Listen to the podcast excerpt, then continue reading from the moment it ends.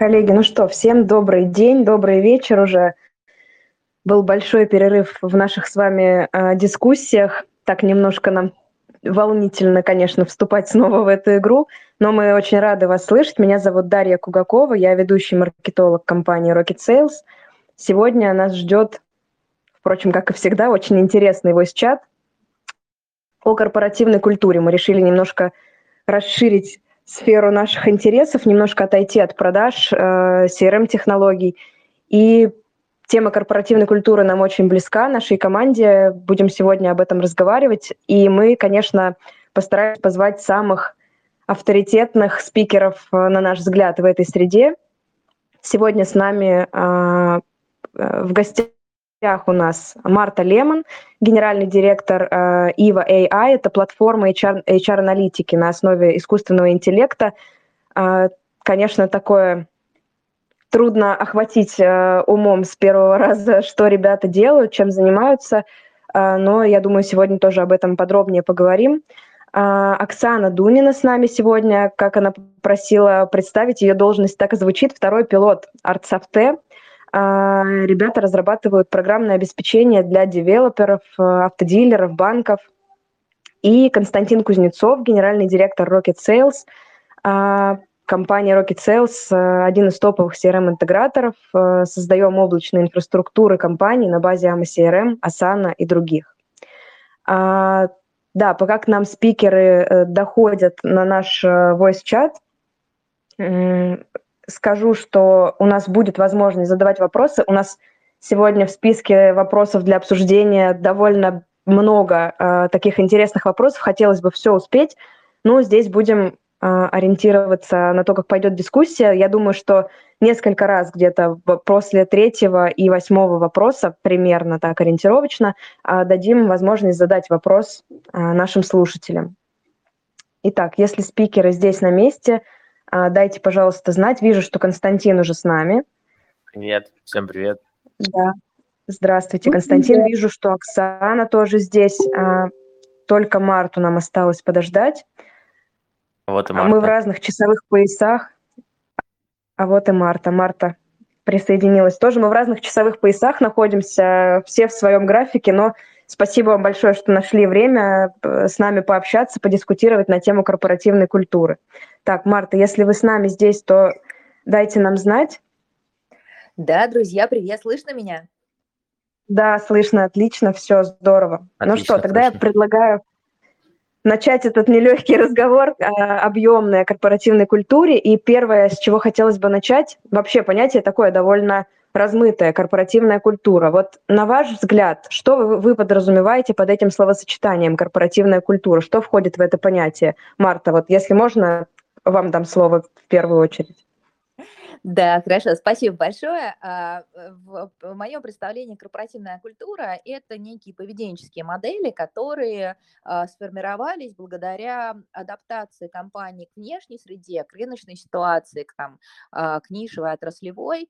И зачастую это является отражением в том числе системы ценностей и поведенческих моделей э, собственников, акционеров, топ-менеджеров компании, то есть некой там критической э, кора компании, да, э, который отвечает, в общем-то, за идеологию.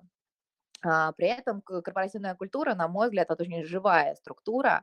Она зависит и от размера компании, она может трансформироваться, она может меняться со временем, а, ну, в силу, опять же, адаптации к внутренним и внешним процессам, да, для того, чтобы быть адекватной, а, и, и, адекватной задачей бизнеса и адекватной рыночной ситуации. И она может быть комбинированная, да, то есть она может находиться в процессе трансформации, когда есть, например, какой-то доминирующий тип исторический, и развивающиеся тенденции, которые дальше уже переходят в доминирующие.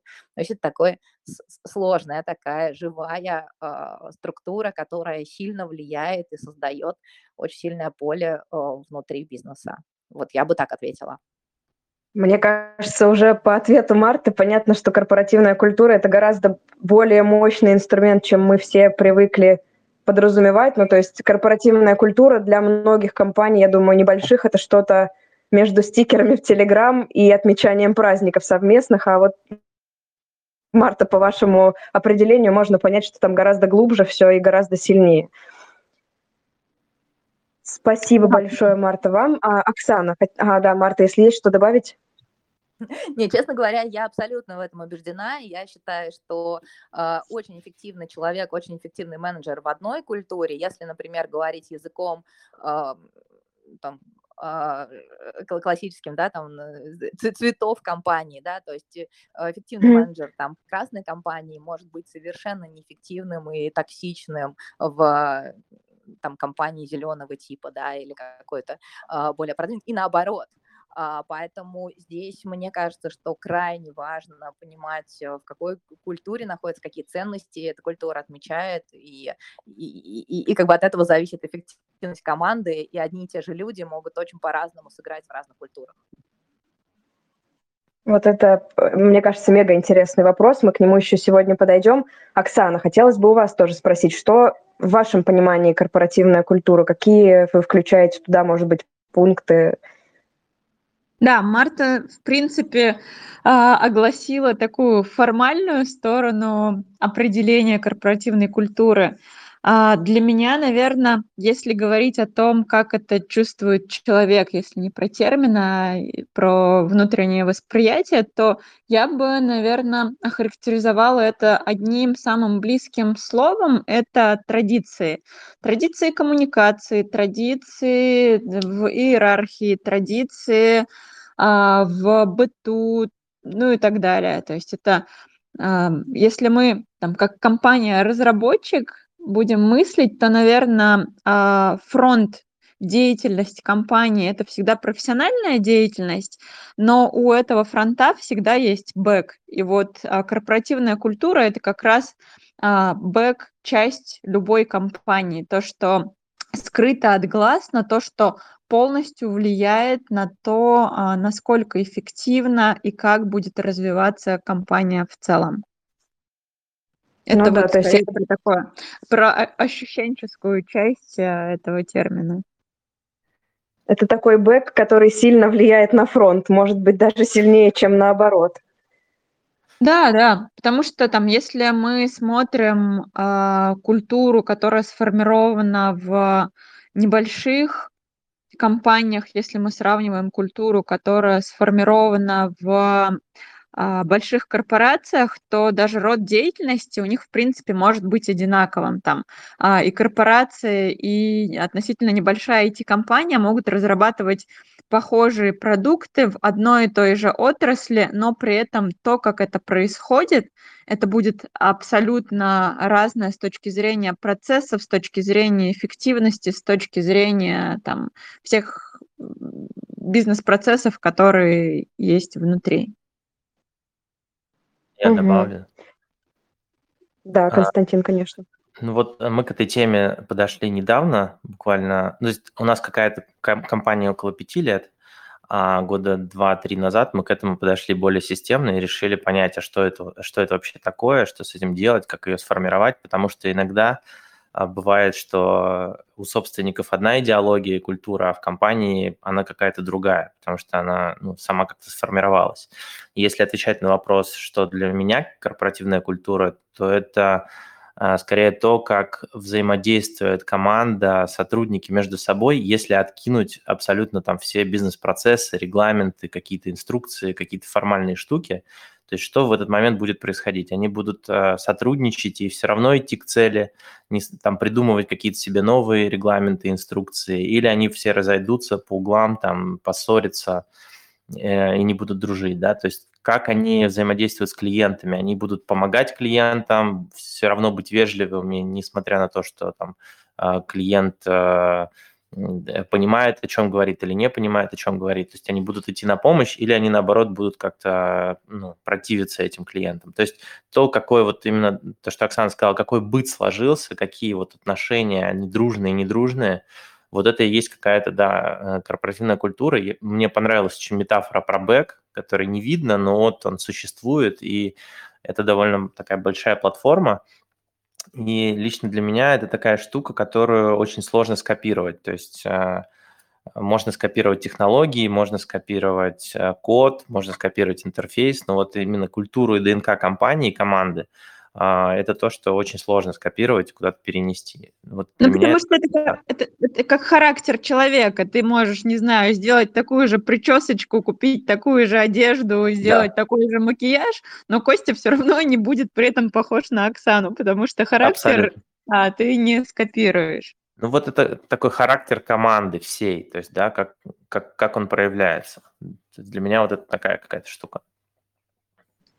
Спасибо большое вам за ответы. Э, на самом деле, вот тоже сколько мы работаем, да, последний год, например, над корпоративной культурой, стало понятно, что она проникает абсолютно во все сферы ком- работы компании. Это и работа с клиентами, это и работа внутри команды, и даже просто как люди коммуницируют, как они относятся к задачам. И если корпоративная культура удалась и прижилась, людей этой культуры очень сильно видно. А, но вот следующий мой вопрос как раз о том, а, корпоративная культура в разных компаниях выглядит по-разному, и где-то она такая довольно тоталитарная, да, с элементами диктатуры, какие-то госкорпорации, например, да, а где-то это про там бирюзовость, про счастье в деятельности, про какую-то внутреннюю свободу сотрудников, ну и внешнюю в целом.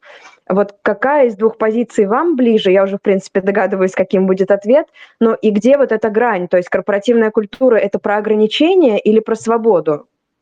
А, давайте, наверное, Оксан, с вас начнем в этот раз. Да, ты сказала, что ты, наверное, даже знаешь, какие будут ответы, но а, меня, допустим, в компании это тоже про, кстати, про бэк и про корп-культуру, то, что а, никто, кроме самой команды, не видит и не слышит. Ты говоришь, что тоталитарная скорее это корпорация, а в маленьких а, компаниях свобода и ограничения. Вот у меня а, две, я не знаю, как это сказать, два имени дополнительных. Часть команды меня иногда зовет фюрер, и часть команды сказала, что мне надо а, а, в трудовой написать диктатор по развитию. Так что я тоже люблю тоталитаризм, да. А, я шучу, конечно, мы там в первую очередь про свободу, про ответственность, и поскольку наша компания сейчас в Арцавте 240 человек, по-моему, сегодня в Слаке посмотрела специально. Я когда начинала, у нас в компании было человек 15, и мы были такой семейной небольшой IT-компании, где каждый фигачил, потому что а, тогда рынок, мы начинали свои разработки, тогда рынок рос, а, было огромное количество того, что ты можешь просто взять и делать, потому что никто не делает. У нас в компании как-то с самого начала собирались люди, которые а, не ждали заданий, потому что было слишком мало людей, не было начальников, и все брали на себя ответственность. И потом под каждым из нас выросло какое-то направление, и мы а, чисто интуитивно, чисто психологически набирали людей похожих, поэтому у нас а, вот эта культура ответственности собственной, культура а, драйва, культура, когда ты привык фигачить, она, в общем-то, сохранилась. И ты даже говорила про то, что вот мы там, а, или Костя сказал, что нам пять лет, и вот мы год занялись корпоративной культурой. На самом деле, мне кажется, это заблуждение. Корпоративная культура появляется, как только появляется компания, даже если в ней два человека а просто вы как бы не думаете, что это какая-то культура. Когда там 3, 5, 10 человек, уже есть какая-то культура общения, просто никто не думает, что, о, вот она, вот культура. Вы просто так общаетесь. А потом, Она когда есть, да, да, да. Да, да, потом, когда становится 100 и 200 человек, вы такие, ага, что-то какие-то все слишком разношерстные, надо вот уже как-то а, декомпозировать и формализовывать, описывать, регулировать. Вот такое, да, да. Ну, так, так ну, и вот... было, просто она, она не совсем была такой, как мы ее себе представляли. И мы такие, как бы, блин, может быть, что-то нужно поменять, ее как-то скорректировать, потому что она так, а, культура уме, имеет, а, умеет жить сама по себе, знаешь, как бы, то есть она ну, живет, как-то развивается, но может зайти куда-то не туда. И поэтому мы ее, ну, мы ее там пару лет назад начали причесывать в другую сторону. Знаешь, как, как ты с прической сказала, мы решили прическу зачесать в другую сторону, там, типа, так, так получше. А вы да, знаете, мне кажется, это, в принципе, да, прошу прощения, перебила, да, да, да. Мне кажется, это, в принципе, зависит от, ну, как бы, от размера компании, от возраста компании, потому что корпоративная культура – это, в общем-то, и есть образ жизни, образ мыслей. Просто начинаешь об этом задумываться, когда растет команда или начинают приходить да, новые сотрудники, да. или ты э, начинаешь думать, а как бы, какой же у нас профиль кандидата, мы вообще про что и кого мы хотим взять, и каких ценностей мы хотим человека, и тогда это момент именно, когда эти ценности нужно как-то осознать, э, как бы вот просто для самих себя, да, формализировать и понять мы вообще кто, про что и каких людей мы ищем, а какие люди точно не приживутся в нашей команде. И тогда возникает такой же системный вопрос. Мне кажется, что это вот как раз там третий, четвертый, пятый год жизни компании, когда она масштабируется. Нет, на самом деле, ты, я абсолютно с тобой согласна, что а, возникает точка, когда а, настало слишком много, и надо описать портрет кандидата. Вот эта фраза прям супер четкая про описать портрет кандидата. Но а, расскажу наш кейс про то, что это может возникнуть совсем не на пятый год жизни, а на двадцатый. У нас ком- у компании в следующем году будет юбилей, нам будет а, 20 лет. А, и наш размер, вот в 2011 году у нас было 15 человек, и где-то за 3-4 года мы приросли до 100, и за десятилетия мы приросли до 200 человек. А, и мы никогда абсолютно системно, ну, не никогда не занимались очень много-много лет корпоративной культурой а, системно и осознанно. Мы просто, ну, как бы набирали людей, мы разрабатывали продукты, мы занимались вот этой а, фронтовой частью, занимались профессиональной деятельностью. А, это, это было так, потому что у нас сама по себе культура была сформирована очень жесткая а, старичками компании, вот там те 15 человек, которые были, сейчас, наверное, из 15 осталось человек 7-10 у нас была культура ответственности, культура фигачения а, и драйва, и культура, я буду сегодня такие откровения, наверное, а, рассказывать. А, у нас культура была, честно скажу, бухание, как это ни странно, потому что когда компания вот была... правда. Да, было 10-15 человек. Мы каждый раз отмечали все дни рождения, какие-то там у кого-то сын родился, кто-то университет закончился, закончил. И когда я пришла, я помню, прям первые 3-4 месяца работала, я такая думаю, блин, они каждую пятницу бухают, думаю, куда я попала, это вообще что-то странное. А, ну, понятно, что без запоя в рабочее время просто много отмечали, много событий было. И у нас вот эта вот дружественная обстановка неформальная, она сохранилась, и она очень долго, наверное, вот лет 7-9, она держала всю компанию. Но когда мы переросли за 200 человек, а буквально, наверное, в позапрошлом году мы начали понимать, что да, мы начали нанимать слишком разношерстных людей, и вот это вот ощущение у наших старичков о том, что а, вся моя команда и все другие команды там продуктовые, они какие-то ментально схожие, мы начали чувствовать, что это размывается. И тогда мы сели с конкретным запросом, как сказала а, Марта, что нам нужно описать портрет нашего кандидата, кто он такой. И мы тогда поняли, что, ага, а нам сейчас по-хорошему надо формализовать нашу корп-культуру, потому что нам не нужны там а, нытики, хипстеры, которые ждут, пока им поставят задачу, и их там нужно постоянно сюсюкать. Нет, нам нужны драйвовые ребята, которые берут на себя ответственность и там а, любят неформально общаться, потому что у нас такая корп-культура.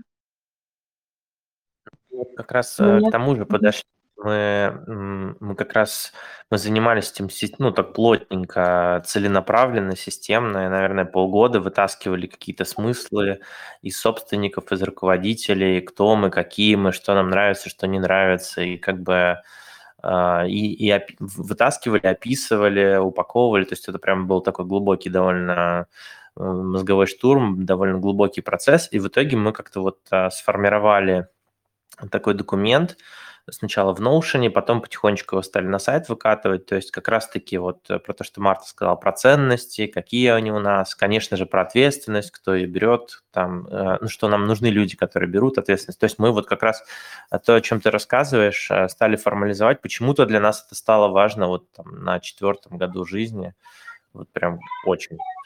И, и на самом деле очень большие изменения после этого произошли. То есть мы когда на прошлом корпоративе я посмотрел на команду, на фотосессии, а, посмотрел на команду, она очень сильно изменилась, и там люди, и люди более улыбчивые, и одеваются красиво, и общаются классно, и внутри как-то в коллективе все нормализовалось. То есть вот а, все-таки из нашего опыта такой системный подход к этому вопросу, он тоже работает. То есть казалось бы, что это что-то такое э, не знаю, эфемерное, да, что нельзя измерить, но по факту, если прилагать усилия, мы прям, по моим ощущениям, довольно хорошо продвинулись.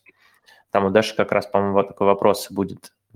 Да, я как раз к этому хотела перейти. То есть э, в команде Rocket Sales я просто знаю, да, что мы оформили эту корпоративную культуру, э, записали ее. То есть формируется, конечно, в общении между людьми, даже если этих людей пять, э, и там они не заморачиваются и не пытаются выстроить корпоративную культуру, она все равно так или иначе формируется какая-то.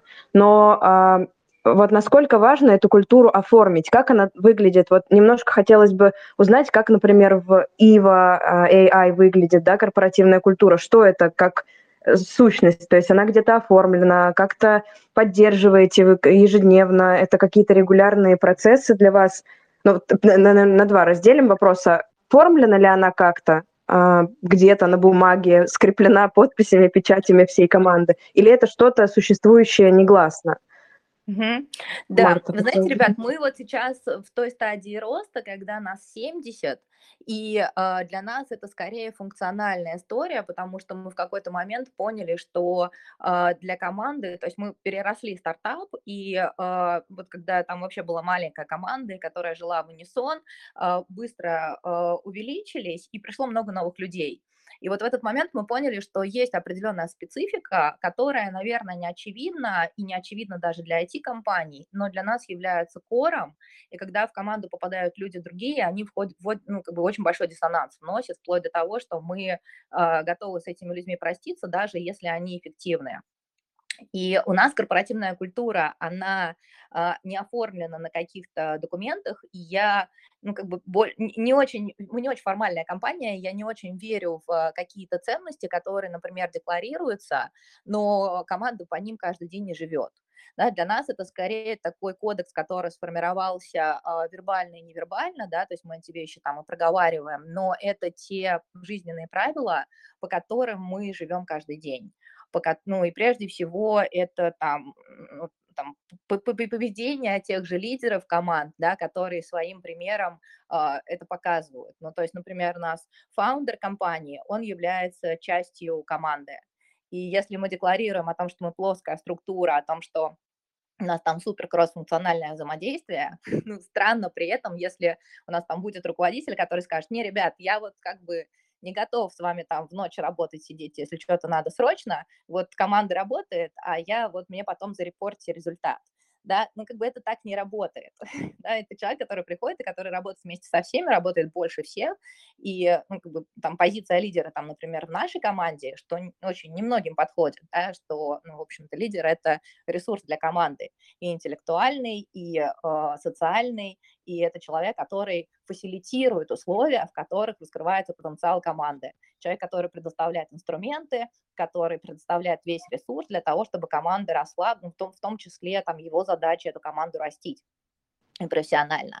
Поэтому для нас, скорее, вот отвечая на вопрос, это неформальный документ, это ну, там, образ жизни, по которому мы живем ну, вот, каждый, каждый день, и который проявляется даже в мелочах в том, как мы общаемся, в том, как мы пишем, потому что, ну, я думаю, что для компании-разработчика э, это, наверное, типовая история, то есть для нас уважение, например, является, ну, как бы очень, очень важным фактором. У нас очень много умных, профессиональных людей, которые к границам, и вот даже если человек эффективный или новый член команды эффективный, но при этом он эти границы нарушает, э, ну, это может быть там, или он не командный игрок, это может быть одно предупреждение, это может быть несколько предупреждений, но в результате мы с таким человеком скорее простимся.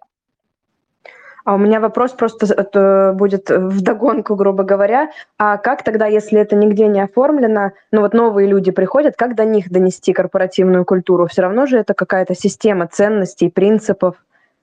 Да, конечно. И вот здесь это ну, как бы и то, что внутри формируется, и то, что на самом старте формируется. То есть мы прекрасно осознаем свои ценности, мы прекрасно осознаем профиль людей, который нам необходим, потому что, ну, работать в Иве за только за деньги невозможно, да, то есть это все равно должны быть люди, у которых есть какой-то творческий потенциал, которые приходят, ну, как бы реализовывать идею и, ну, как бы, которые быстро учатся, ну, есть прям определенный набор, которые готовы работать в условиях с э, повышенными, там, не очень стабильных и э, в условиях э, не всегда выстроенных процессов, поэтому а, мы очень четко смотрим, кого мы берем. И мы берем людей на уровне ценностей, и мы честно говорим, чего ожидать от этой работы, в том числе в части там, а, переработок, роста, какого-то там ну, растяжек и так далее.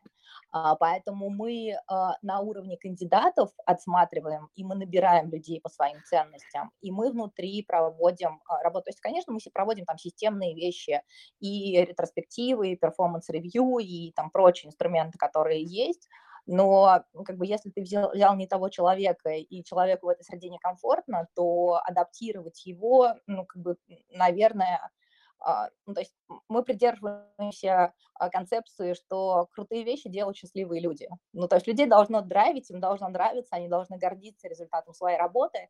И если это не происходит, то, наверное, человеку лучше применить свой потенциал в другом месте. Ну, то есть, Здорово, можно, спасибо.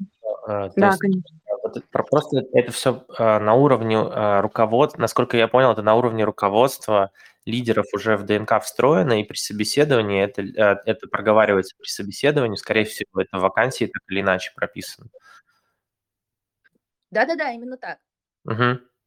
Я это понял. и проговаривается на собеседовании, и это то, как тим лиды строят коммуникацию, это то, как строится дальнейшая работа, потому что это все открытые каналы в Slack, и мы говорим о том, что открыто принимаются решения, э, ну, там, плоская структура, проектная работа. Ну, то есть в, в том, как организована дальше работа, это, ну, как бы эти ценности прямо отражаются.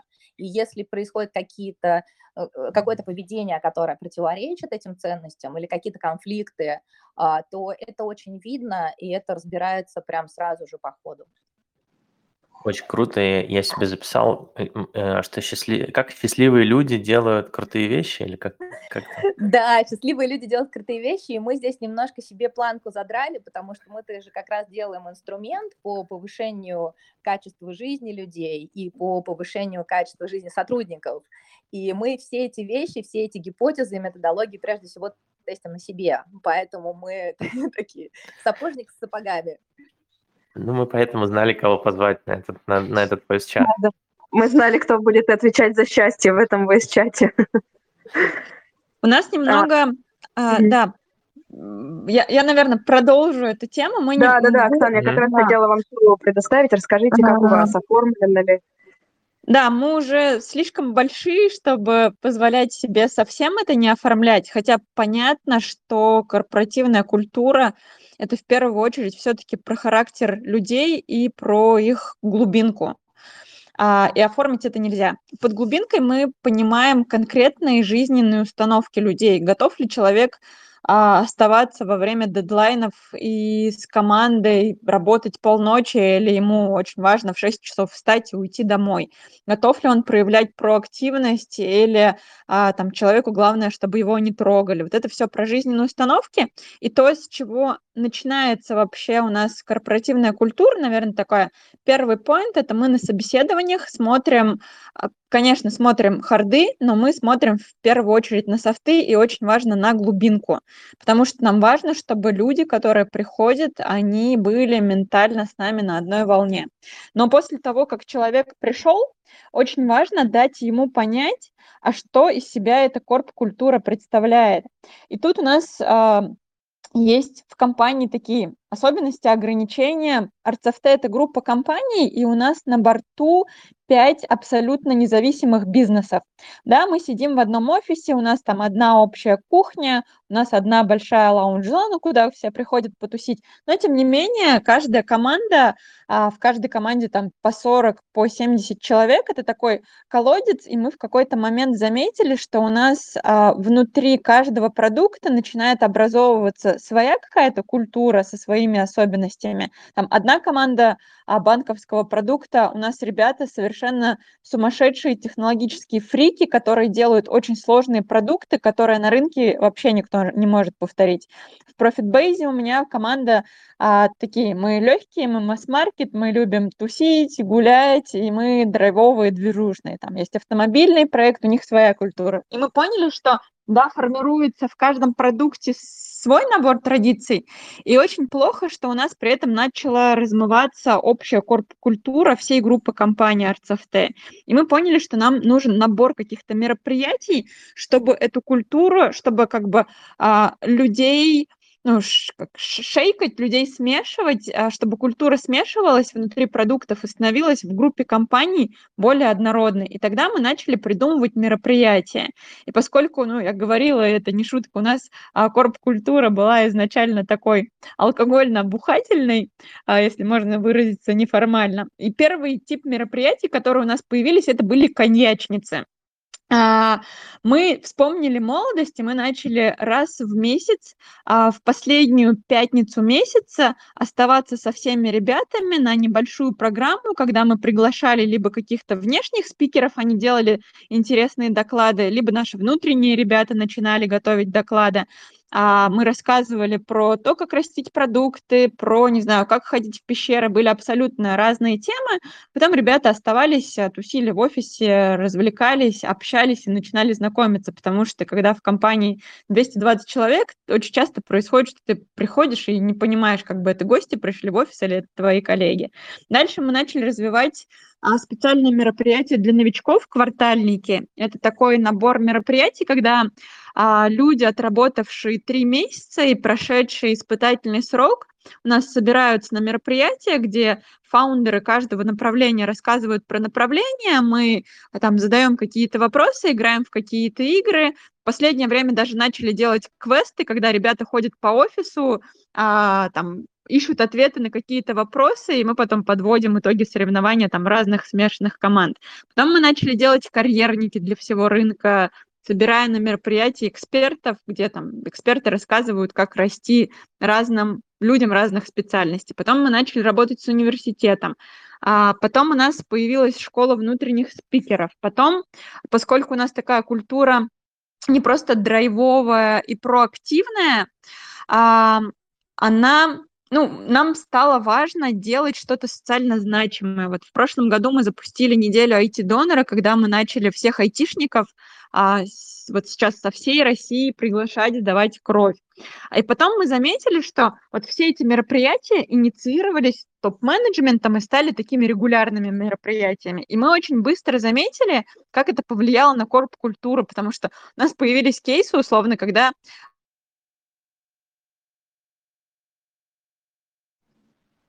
Так, Оксана куда-то пропала. По-моему, Оксана пропала. Да, да, интригу создала и пропала, исчезла. Да, а у Оксаны выключен микрофон. Оксан, если что, мы вас да. не слышим, микрофон выключен. Будем кажется... надеяться, что, что она вернется. Абсолютно ага. формализованное вот. мероприятие. Да, это с одной стороны. И, друг, и другая оборотная сторона, сейчас, Кость, закончу. А, вот все мы говорим про какие-то позитивные вещи, есть негативные вещи. Ну, для кого-то негативные, для кого-то нормальные. Допустим, в корпорациях не принято вслух об этом говорить, но там очень очень-очень часто, практически всегда на высоких уровнях есть а, много политики, есть много внутренних войн и подковерных игр. В нашей компании это абсолютно запрещено, и, ну, к сожалению или к счастью, у нас было несколько кейсов, когда люди а, затевали подковерные игры, и мы супер жестко это пресекаем, когда люди такие либо сразу уходят из компании, либо если это люди, там, которые для компании очень важны, и в какой-то момент у них по определенным причинам происходит слом, а, ну, мы их просто сдвигаем там с ключевых позиций, оставляем в компании, но как бы стараемся показать, что, блин, чувак, вернись как бы в свое нормальное состояние, не надо разводить тут какую-то ерунду. Вот, это оборотная сторона, потому что если не пресекать, компания будет обрастать, если на какие-то негативные артефакты а, закрывать глаза, постепенно они будут так или иначе разрастаться, как там, черная плесень в ванной, которую никто не замечает, но потом от нее начинается онкология. Вот, такие моменты тоже есть, и про них очень важно помнить. Слушай, полностью с тобой согласен. Это и одна, это одна из причин, почему, мне кажется, компании все-таки берут за свою культуру и начинают о ней думать. Это когда что-то начинает идти не по плану. То есть, знаешь, какие-то начинаются вот эти, да, подковерные игры, или как-то сотрудники негативят, или атмосфера в команде начинает страдать. То есть ты начинаешь думать, так, что идет не так и что с этим делать, потому что вроде бы процессы есть, как бы инструкции есть, все должно работать, но что-то, видимо, ну, что-то идет не так. Слушай, а можно тебе докину еще? А вот э, на это же много ресурсов уходит, на все вот эти мероприятия, их нужно организовывать, все равно mm-hmm. нужно что-то готовить. Вот у вас кто-то отдельно этим занимается, или и это системная какая-то история, вот ивенты там внутри, именно внутри корпоративные ивент, ивенты? Да, а, вообще начала этим заниматься ну, в первую очередь я, когда начали появляться просто идеи, хочется немножко отдохнуть от профдеятельности, потому что там 10 лет фигачить IT-продукты и не заниматься ничем больше, как-то душа требует отдыха, начали появляться какие-то идеи. Наверное, в году в 17-18 я начала как-то собирать топ-менеджмент, транслировать, что было бы прикольно делать это, прикольно то, но из-за того, что все занимаются как раз вот этим фронтом, профессиональной деятельностью, все говорили, о, прикольно, прикольно. Потом мы расходимся, и ничего не происходит. Так было там один год, потом второй год, я как бы сыплю еще больше идей, опять ничего не происходит. Потом я начала просто подряжать, там у меня есть своя прям моя-моя команда, мои любимчики, я так называю. Вот, я начала ребят заряжать, просто говорю, давайте организовывать какие-то мероприятия. И ребята начали дополнительно, там, помимо своей профдеятельности, организовывать внутренние мероприятия. Потом количество идей росло, а работа там никуда не убежит, и мы поняли, что нам нужны отдельные люди, которые начали бы именно этим заниматься.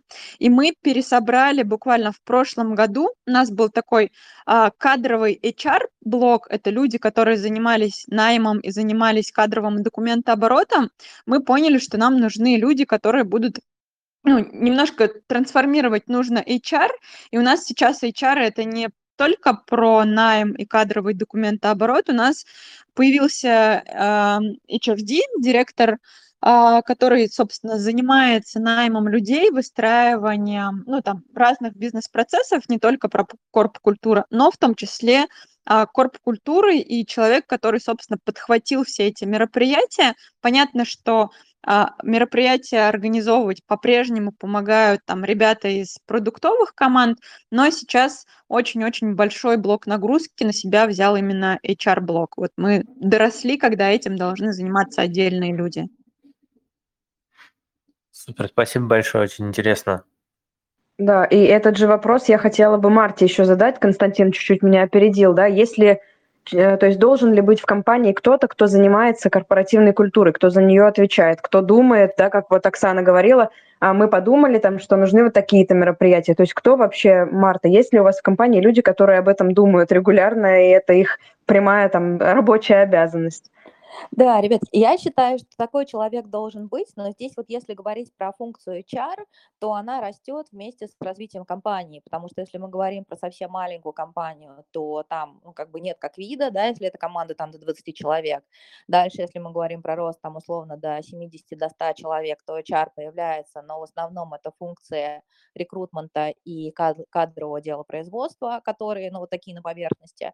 И дальше уже команда такого размера, что ее нужно уже онбордить, нужно уже создавать какие-то внутренние инструменты, чат-боты, на самом деле статистика показывает, в том числе и наши вот облачные данные показывают, что а, признание человека является одной из самых серьезных мотиваций. Вот просто там, не знаю, отметить, что Вася, ты работаешь два года, вот тебе шарик, вот тебе корпоративная кружка, это реально работает ну, вровень с а, компенсацией зарплаты и прочих вещей. И должен быть а, все равно в компании человек, который об этом может подумать, который может посмотреть. Это не вопрос больших бюджетов, это не вопрос... И который кружки закупит. Да, сумасшедшего количества мероприятий, которые закупят кружку или которые там сделают корпоративную открытку, который там, не знаю, звезду сделает, да, то есть любой признак там признательности команды э, или там мероприятие корпоративное, которое особенно при гибридной схеме, которая, похоже, сейчас уже будет э, новой нормой и надолго, когда часть сотрудников вообще себя, вообще друг друга не видели или находятся в разных регионах, но в нашем кейсе это вообще в разных странах, да, то есть личное общение, оно все равно супер сближает. И, а, Оксана, спасибо тебе огромное за такую честность про, а, про алкогольную составляющую, но это правда здорово работает, когда ну, хотя бы несколько таких контактов есть у людей, которые работают удаленно, потому что ну, динамика совершенно другая, вовлеченность, э, ну, как бы совершенно другая, да, то есть это вот идентификация на свой-чужой, она совершенно по-другому происходит. А, поэтому а, у нас сейчас этим занимаюсь я, и я считаю, что это неправильно. И я сейчас, ну, то есть мы доросли вот до той стадии, когда у нас HR сейчас трансформируется не только в функцию а, кадрового учета и рекрутмента, но уже в смысловую часть HR, в развитие персонала, потому что ну, все-таки корпоративная культура, осмысление вот на таком уровне, это уже про, про, про развитие, про рост команды, про инвестиции уже в, ну, как бы в построение уже команды. Да, я приведу, раз, я думаю, тема про алкоголь, она, она, она для всех занимательна. Я расскажу прям профессиональный кейс, как у нас естественным образом это продолжилось во время карантина. А, мы не так много пьем сейчас, сколько мы шутим про это, хотя ну, всякое бывает. И когда всех закрыли на карантин, а сначала там первые несколько недель все радовались, что прикольно, можно не гонять на работу, потом все начали выть от того, что устали сидеть дома. И мы начали собирать, у нас один из продуктов называется Profit Base, а, и мы начали собирать профит-бар. Сначала для своих, а потом для людей из отрасли. Это абсолютно естественным образом произошло. Мы просто собирались по зуму, каждый сидел там с бокальчиком красного, белого или еще чего-то. А потом, начиная со второго профит-бара, у нас подключились ребята, которые ну, просто мы сидели, болтали, потом кто-то начал играть на гитаре. Мы такие, блин, прикольно. А, давайте на следующий профит-бар организуем настоящий онлайн-концерт мы нашли человека, который, ну, из нашей же тусовки а, отраслевой, который хорошо играет на гитаре. Мы с ним подключились прям до профит-бара, а, прорепетировали, потому что через Zoom очень сложно было играть на электрогитаре, там постоянно что-то происходило со звуком, и он устроил потом для всех ребят такой мини-концерт. И это было очень прикольно, потому что во время карантина для всех было тяжело, что надо сидеть дома, моральное давление, психологическое давление, непонятно, когда закончится. И тут мы встречаемся в онлайне, и все чувствуют, что, да, блин, нам не мешает ничего встречаться так же, как и раньше, с живой музыкой, бокальчиками вина и всем таким. И это действительно расслабляло и сплочало даже во время карантина. Слушай, мы тоже такое делали. У нас были какие-то шарады по зуму, там какие-то конкурсы, то есть отгадай, кто этот, ну, там э, отдел маркетинга готовил какие-то отгадалки, что нужно было угадать, кто это, что это за человек по каким-то там атрибутам, то есть на картинках там голосовали. Ну, сколько-то такого делали. Но все равно у нас как-то там, ну, не знаю, два-три раза мы встретились, но потом оно потихонечку на нет сошло, но во время карантина все-таки помогало. Поняла, вот. а что, каса... Подожди, а... Костя, я поняла, что мне надо дисклеймер обязательно вставить, что, во-первых, все, что я транслирую, это мое личное мнение и не отражает мнение компании. Во-вторых, что я абсолютно не пропагандирую алкоголь. Нет, просто я Да не, мы все, мы все поняли, да наоборот. Но людей в чате стало прибавляться, когда как бы про эту тему заговорили, когда пошла правдивая история. Слушай, я даже, я даже хотел приехать к вам в ваш профит-бар. Давай. Я бы с удовольствием Да, я тоже об этом подумала. Да, да, это профит Название идеально. городе. Да, Название просто идеально. Слушайте, у давайте... Меня, на самом деле... От себя добавлю, как у нас, ну, у нас довольно коротко, э, у нас отдел маркетинга на самом деле подхватил корпоративную культуру, то есть у нас HR там в одном лице пока что, мы понимаем, что рано или поздно нужно на, него, на этот отдел будет, ну, как бы передавать функции корп-культуры, там, адаптации, онбординга и всего остального, но вот мы, э, как бы для нас корп-культура – это часть внутреннего маркетинга, которая направлена на команду, на то, как команда узнает о новых продуктах, о новых услугах.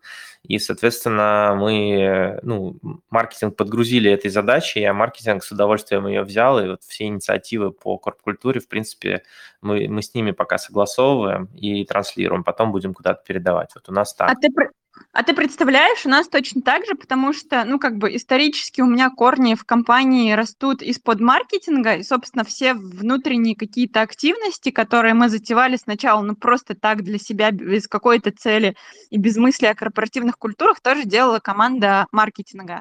И потом мы поняли, что это правильно, и у нас функция сейчас разделена, что мероприятие миксованно делает команда HR в связке с командой маркетинга, потому что мы поняли, что нам нужно промоутить наш HR-бренд вовне, и мы все uh-huh. мероприятия делаем как с целью, ну, внутри корпоративную культуру развивать, так и показывать ее вне, чтобы привлекать кандидатов. Ну и, конечно, uh-huh. там ребята из любых продуктов активные, которым просто это нравится, они тоже подключаются. Поэтому, ну да, наверное, правильно, что это растет из-под маркетинга, потому что HR-маркетинг никто и бренд-маркетинг никто не отменял.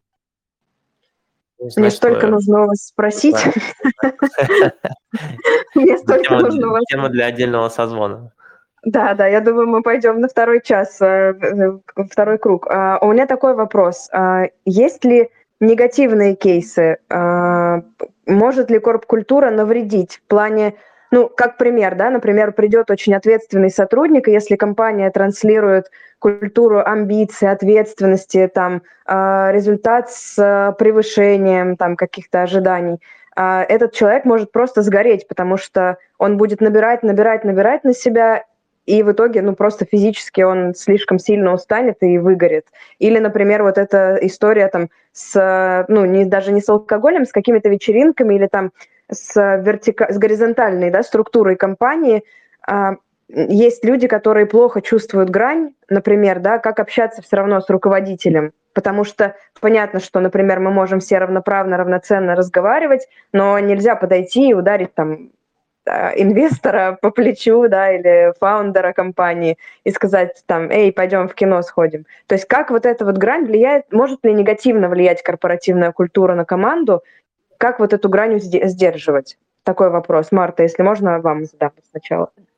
Да, конечно. Но мне кажется, что здесь вот как раз э, вопрос, э, когда мы понимаем, что мы делаем, для чего, и когда мы чувствуем границы потому что я, например, часто вижу кейсы, я много общаюсь, в том числе с американскими компаниями, и ну, совершенно понятное, функционально обусловленное движение в сторону бирюзовых компаний, но компании настолько заигрываются, что, в принципе, теряется, теряется цель, да, теряется вот за вот этой всей э, человечной историей и про в обед пошел, помедитировал и так далее, теряется бизнес-результат теряется управление командой. А, очень много становится разговоров и споров, которые становятся ради разговоров.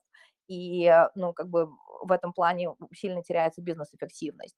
Если говорить про компании, которые там жесткую структуру выстраивает. Понятно, что это делается под конкретную задачу, да, ну, как бы нам, наверное, из IT-сектора, а, который там более динамичные другие требования рынка, э, да, мы там оцениваем это как негативные структуры, там, корпоративные войны и так далее, но если смотреть, что задачи бизнеса ну, называть там вещи своими именами, э, ну, там, оприходование ресурса, да, там не нужно креативности, там не нужно высокой эффективности, и там не, будут не, при, ну, не будут работать такие люди. Поэтому, как бы, структура, ну, как бы, если она эффективна, если там двузначная беда, значит, ну, как бы, она работает, она имеет место быть, потому что на рынке есть такая ниша.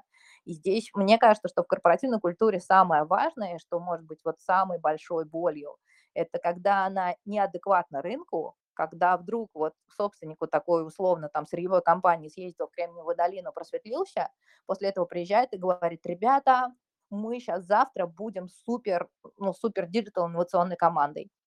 И вот это рушит все, потому что выстроена вертикально интегрированная структура, которая обслуживает определенные задачи.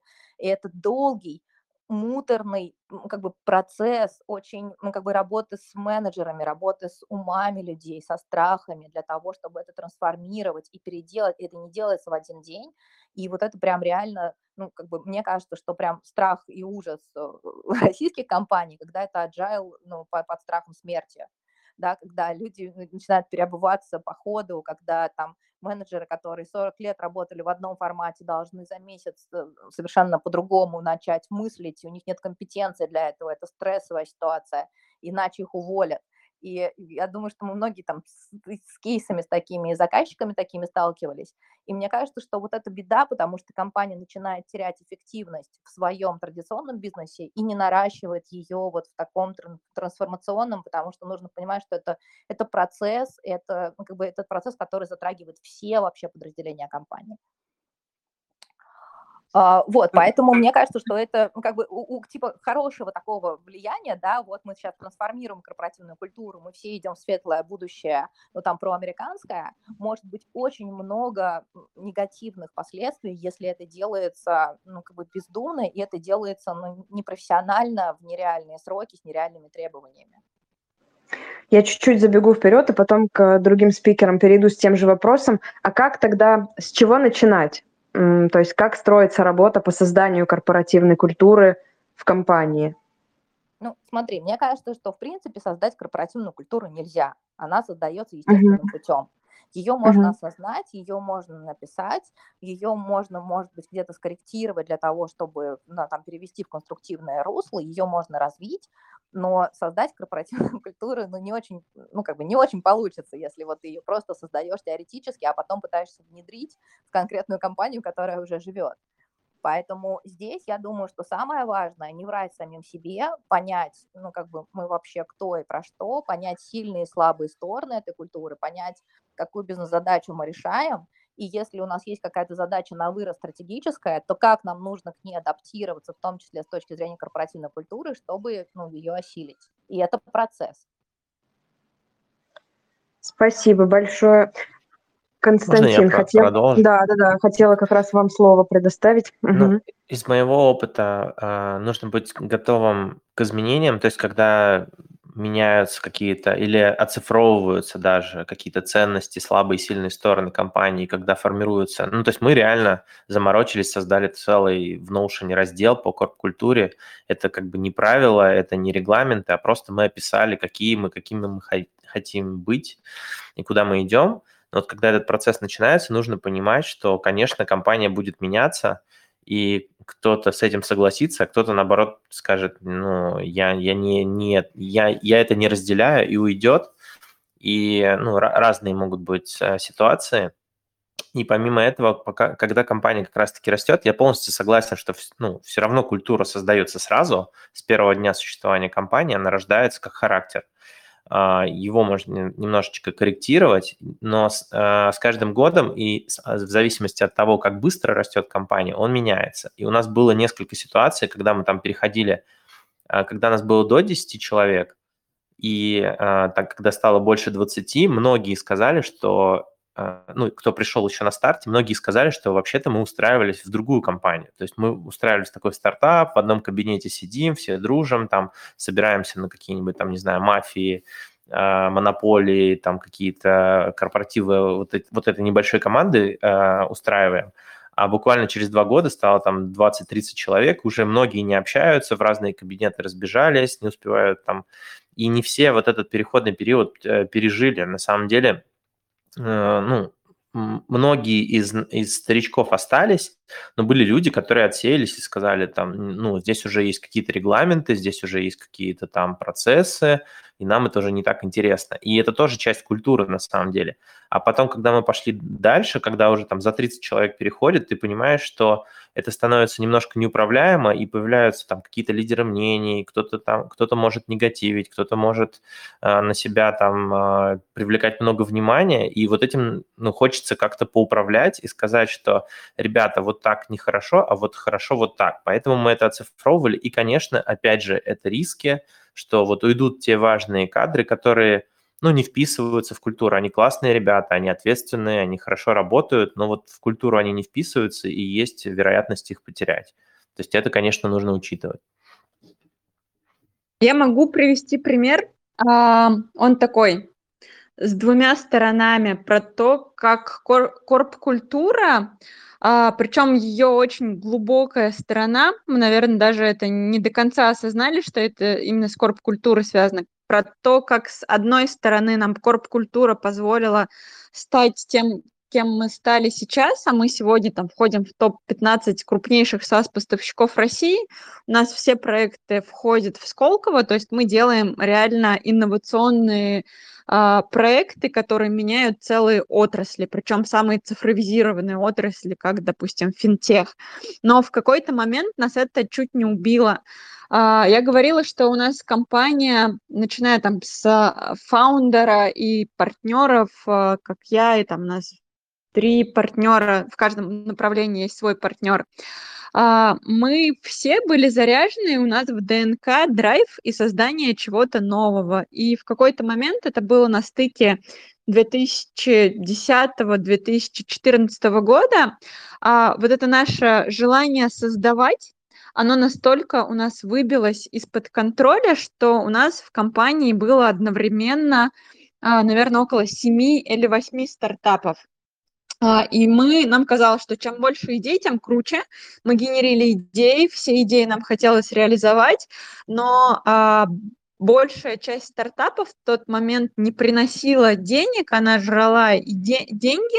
А из-за того, что идей стартапов становилось все больше, у нас очень сильно размывался фокус, и в какой-то момент это откровенно чуть компанию не убило, потому что ну, у нас начались кассовые разрывы, у нас а, начали люди уходить, потому что кто-то не понимал. А с одной стороны, мы очень резко прирастали из-за того, что стартапы росли, с другой стороны, там некоторые люди уходили, потому что они не понимали, что происходит. А, и мы поняли, что так дальше нельзя, начали фокусироваться, начали отсекать те направления, которые а, не летят, хотя они в какой-то момент могли казаться нам супер амбициозными. И, наверное, 6 лет назад, а, там, в 2015-2016 году мы начали фокусироваться уже на тех направлениях, которые сегодня составляют ядро нашего бизнеса. И мы поняли, что нельзя только генерить идеи, нельзя только там а, фонтанировать проектами, нужно выстраивать еще операционку, которая там большинству из наших а, топов не была очень интересна, потому что мы там генерим инновации, а, делать э, неинтересные там, а, неинтересную операционку, выстраивать какие-то бизнес-процессы нам было неинтересно, и людей мы таких же набирали. Но мы в конкретный момент, когда было уже супер критично, слава богу, остановились, осознали.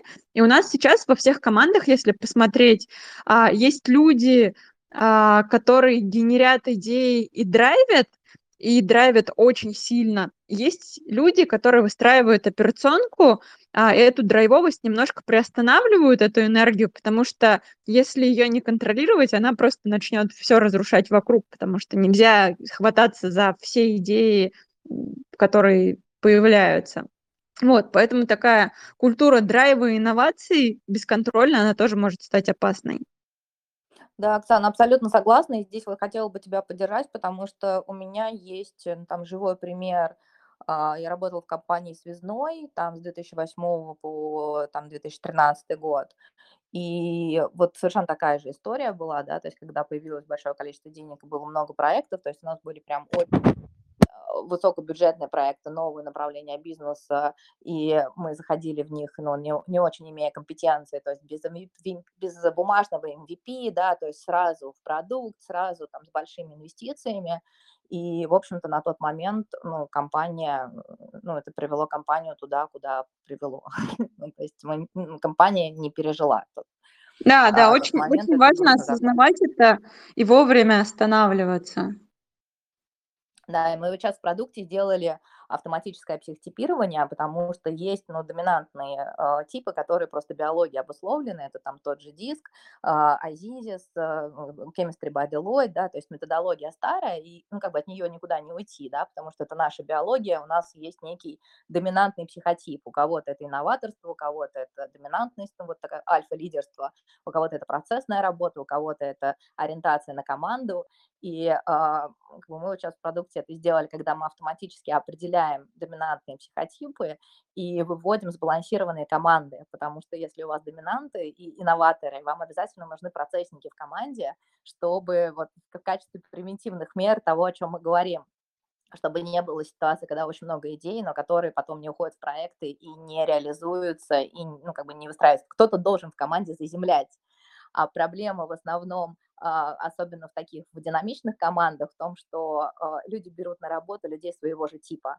А, а ну, как бы, либо они другие типы считывают как очень медленных, там, занудных, тормозящих, и э, не очень понимают, что вот эта связка, дополнение, э, оно обеспечивает, в общем-то, конкурентную среду и э, то, что может компания обеспечить выживание. Потому что кто-то должен просчитывать риски, кто-то должен держать P&L, кто-то должен держать расходную часть. И это люди просто разных психотипов. И те, и другие должны быть в команде, и те, и другие должны иметь в ней вес. У меня вопрос такой. А, очень интересно, я в блоге Ивы надолго зависла однажды, а, прочитала про все вот эти типы неформальных лидеров, про доминантов, протекторов, и это все а, ну, действительно, это какая-то, наверное, работа нового поколения людей, потому что э, если, к примеру, там, моим родителям рассказать, что э, на работе могут вообще-то выяснить сначала, что тебе нравится, а потом предложить тебе то, что там тебе по силам, и то, что тебе будет зажигать, наверное, они сочтут, что я сошла с ума. Но у меня такой вопрос. Я как маркетолог жажду всегда аналитики, да, потому что управлять каким-то процессом можно, ну, вероятнее всего, да, на основе данных. Подвергается ли культура аналитике? Какими инструментами ее анализировать? Как вообще понять, кто в команде кто, какие роли лучше ему давать? А, работает ли корп-культура? Счастливы ли люди? То есть вообще, как измерять уровень счастья в компании? Как это все... Э, есть какие-то... А, я просто знаю, что есть, Марта, да, просто хочу, чтобы вы немножко продолжили. Какие инструменты позволяют анализировать культуру компании? Угу. Ну, э, смотрите, здесь я, наверное, буду ссылаться на наш опыт, потому что мы-то собрали как раз, и мы, и мы делаем такой инструмент, и часть из него это просто best practices мировые, которые мы собрали и сделали там а, лучшее, что собрали из этого. Какая-то часть а, технологии ML, это ну, там наши разработки, наши патенты. И здесь, конечно, можно говорить о том, что корпоративную культуру можно измерять. Это не вопрос того, хорошая она или плохая, это вопрос, ну, как бы, насколько ожидания компании совпадают э, с ожиданиями сотрудника. Есть ну, конкретные метрики, на которые мы можем опираться, потому что очень во многом корпоративная культура – это про коммуникацию и это про лидеров. Про лидеров, про взаимодействие, про то, с чем они, с чем они идут к команде, отстраненные они, не отстраненные, как их воспринимает команда, есть ли какие-то конфликтные ситуации. И мы здесь, ну, как бы, за, ну, как за одну из основных метрик взяли выгорание, но выгорание не в контексте того, ну, там, хронической психологической усталости, да, а чуть шире выгорание как обратная функция вовлеченности. То есть люди, если их что-то не устраивает, если они с чем-то не согласны или недовольны, они начинают терять вовлеченность когда люди недовольны, они не бегут, не подпрыгивают и ну, как бы не собираются покорять мир. Поэтому, если говорить про конкретные метрики, то в части оценки лидеров это может быть а, похвалы, ну, то есть если мы говорим и про цифровые метрики, и про опросные, да, потому что самый простой способ, конечно, это спросить. Проблема в том, что с опросами, в том, что нас всех немножко подглючивает. И даже если мы не говорим про, game, про gaming, и мы не говорим про какой-то там скрытый умысел, а, человек очень сложный объект для исследования по той простой причине, что его реальность очень субъективна. То есть человек может тебе говорить, что мне платят низкую зарплату, а, можно это проверить, посмотреть, что ему платят по верхней медиане, а на самом деле, ну, там причина в том, что это недохваленность. И это не всегда как бы осознается, поэтому мы берем два источника. Мы реально спрашиваем людей о том, что они думают, ну, там, и вопрос на социальный капитал, увлеченность, вовлеченность, удовлетворенность, а, там достаточно большое количество, 360 функциональное, и смотрим, как они при этом взаимодействуют с точки зрения цифрового следа. Дальше верифицируем эти данные, особенно если там есть какие-то противоречия. И получается картинка целая, потому что, с одной стороны, мы видим, как они себя ведут, с другой стороны, мы видим, что они при этом говорят и как они объясняют это поведение. И вот здесь, если говорить про конкретные метрики, на которые можно смотреть, это оценка лидера, там, формальные, неформальные лидеры, какой социальный капитал у э, сотрудников, особенно если там всплывают неформальные лидеры, которых команда считает там, суперлидерами, да, есть ли отстраненные лидеры, а, психотипирование – это 360, это похвалы и задачи в переписке, это конфликты, и как семантические конструкции конфликта, и тональность переписки, а, это качество кроссфункционального взаимодействия. Да? У нас one-man show, у нас только один тимлид, который всем раздает задачи, или команда между собой общается, коллаборирует, и вес сотрудников ну, там, соразмерный. А, и там же можно видеть, в общем-то, по цифровому следу можно видеть, а, есть ли какие-то bottlenecks, да, когда у нас э, человек берет на себя больше задач, чем может переварить, и а, на себе стопорит процессы. И видно мы их называем футболистами, тех людей, которым ставят задачи, они их просто перекидывают, не добавляя какой-то ценности. И есть ли какие-то изолированные группы или, а, опять же, отстраненные руководители, это peer-to-peer ревью, что сотрудники друг о друге говорят, те сотрудники, которые в данный момент взаимодействуют а, что они говорят о процессах, что, что они говорят там про компенсации, про выполнение обязательств компании. А, и как бы, есть кусок, который абсолютно цифровой, это наша модель по выгоранию, когда мы просто определяем на базе нашего искусственного интеллекта, насколько человек выгорел, и дальше смотрим, какие там пункты есть по его неудовлетворенности. То есть, в принципе, вот по как бы на сегодняшний момент там 102 метрики, которые есть в продукте, а, мы четко можем ответить на вопрос, где болит, почему болит, и дать рекомендации, вот, ну, как бы, что с этим сделать. А, ну, на 90% Просто это космос. Сейчас было... Да, я даже боюсь Две минуты, две минуты космоса сейчас было, мы подключились. Это какой-то датчик к людям подключается. Но я знаю, что вы с компьютера это все считываете. Но такое было ощущение в какой-то момент, что просто чип встраивается в человека. Я и... не считываю с компьютера, Костя, что это такое? Я сижу и разговариваю. Не-не-не, я говорю, вы с людей. Э, Не-не-не, я, а, я имею а, в виду... Все, я, я, я тебя поняла. Смотри, а, это не совсем с компьютера, потому что вот здесь на, вот очень четкое разделение должно быть, потому что мы не про слежку.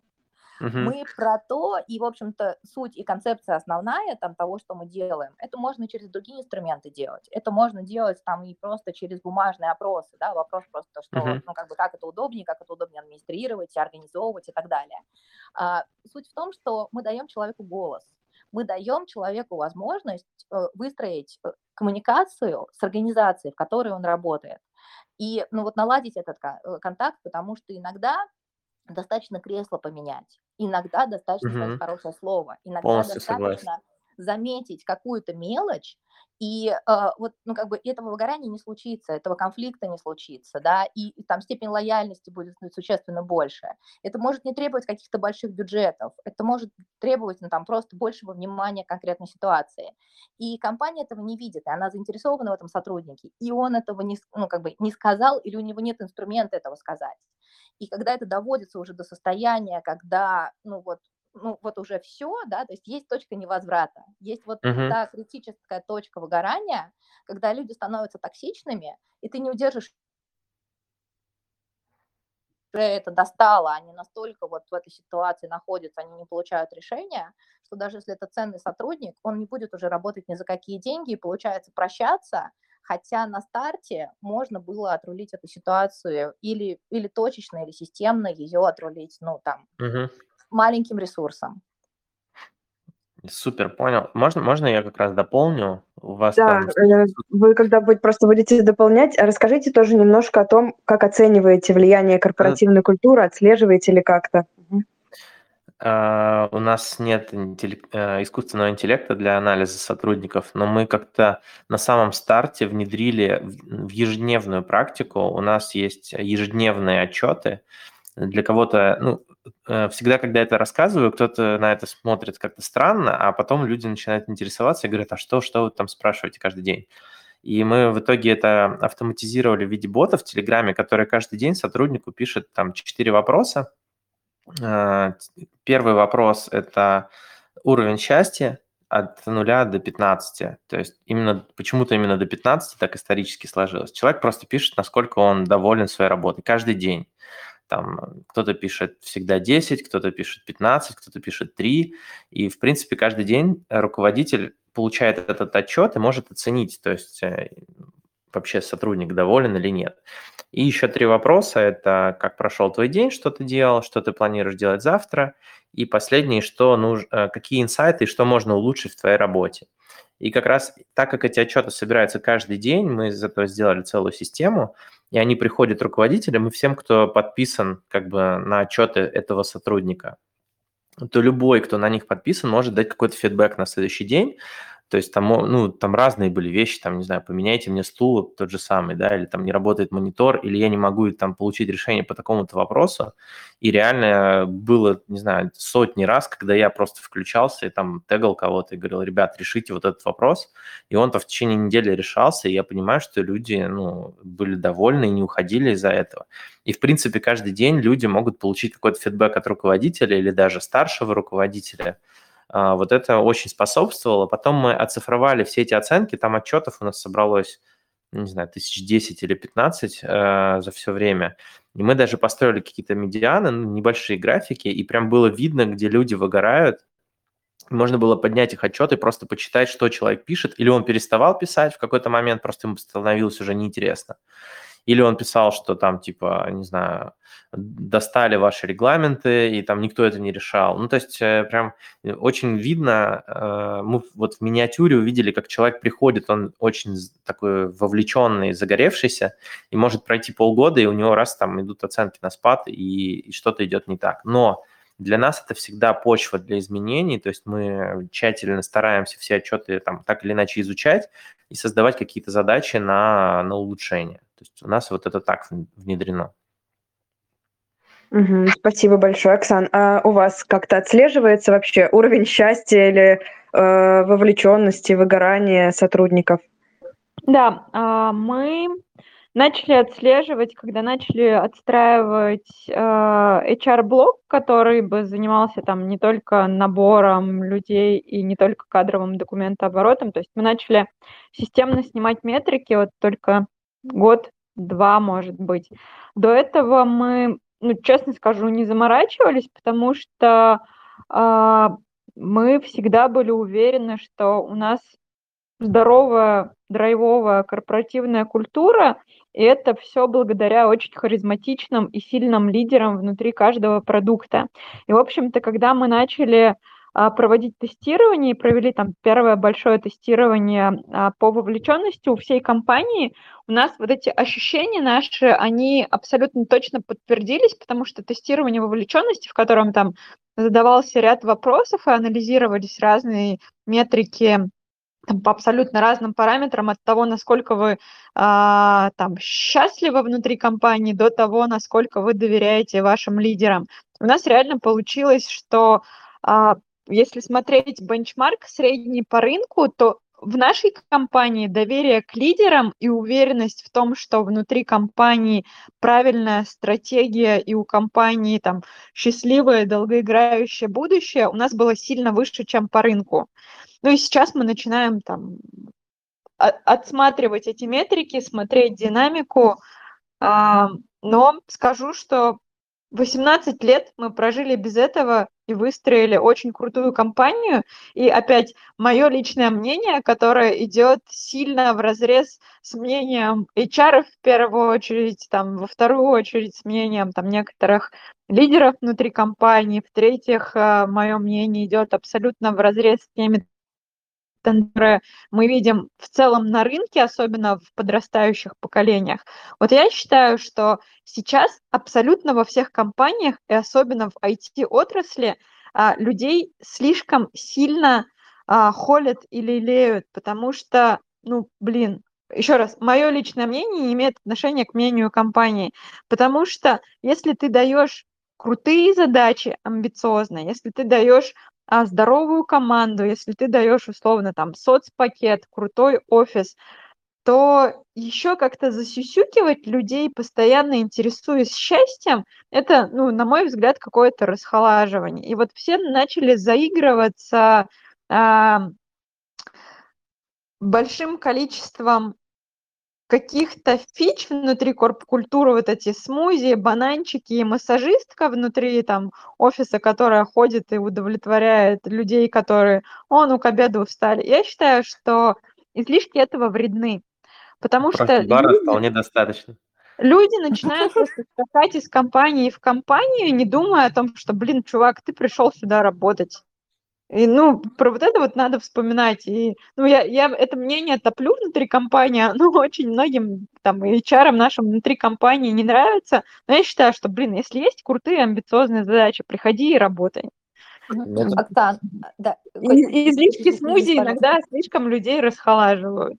Да, Сана, Марта. можно, а, а можно вопрос, да, как руководителю компании, а, потому А, что да. все-таки да, 18 лет это, ну, как бы это прям, ну, серьезный срок, когда без э, какой-то оценки.